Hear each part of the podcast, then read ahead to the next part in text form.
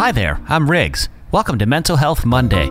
It's a Riggs Off the Radio podcast. Today's a mini episode. So, in less than five minutes, I'm going to give you five tips to managing your anxiety during a global pandemic. Dun dun dun. A lot of people are dealing with a lot of anxiety, especially in these times right now, because you got the global pandemic. If you haven't turned on the news or opened your social media feeds, uh, COVID 19 is ravaging everybody's feeds and everybody's conversations and everybody's social distancing and self quarantining. And not to downplay any of that, but to somebody that has any sort of anxiety, this can really bring it to a whole new level because now you're dealing with all this uncertainty. What's going to happen? Am I going to be okay? What can I control? What can't I control? And I found five ways to ground yourself when you're feeling overly anxious. And I read through these five things several times and I thought these sound stupid the first two times that I read through it. And then I read through it a third time and I was like, you know what? It's a really good way to ground yourself and exercise and bringing yourself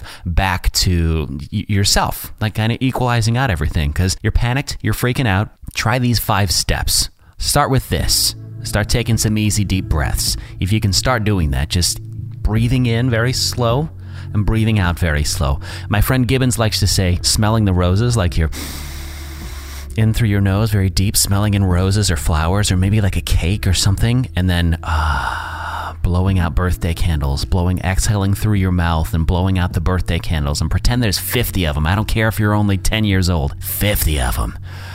In and out. Get yourself in a nice, calm state of breathing if you're breathing too fast or panicked. And then go through these five steps. First of all, name five things that you can see right now. Five things that you can see. Look around. I see a brewer's bobblehead, a Polish bobblehead.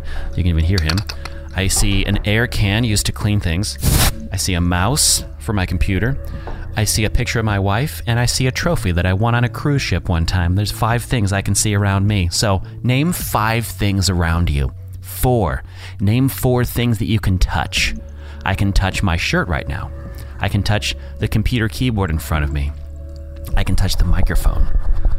I can touch this water bottle. There's four things you can touch. Name three things that you can hear. I can hear the sound of my voice. I can hear the furnace in the background, or is that the air conditioner? I can hear my wife on a conference call upstairs. Three things that you can hear. Number two, name two things that you can smell.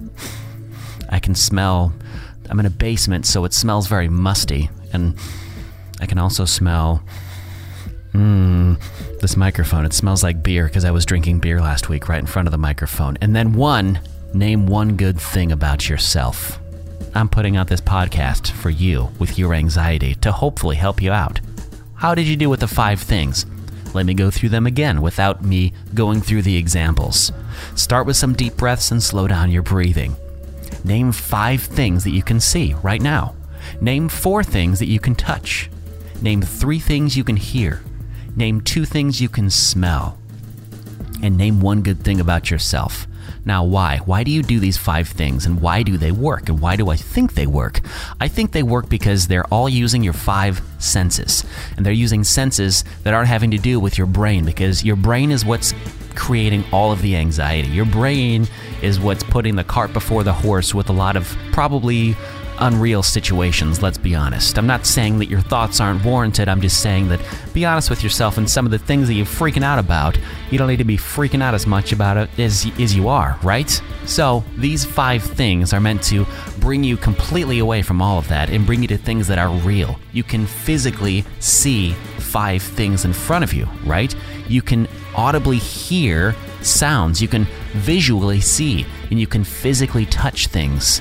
Bringing you back to those senses centers you and it brings you back down from all that anxiety and from that panic. And before you know it, you're just in your own mindset. This is almost like a precursor to meditation if you want to think about it. So, there you go. And in less than five minutes, I've been giving you a wonderful five tips to managing your anxiety during these uncertain times. Ah, would you look at that? Less than five minutes. Thanks for checking out a mini Mental Health Monday. Talk to you next week.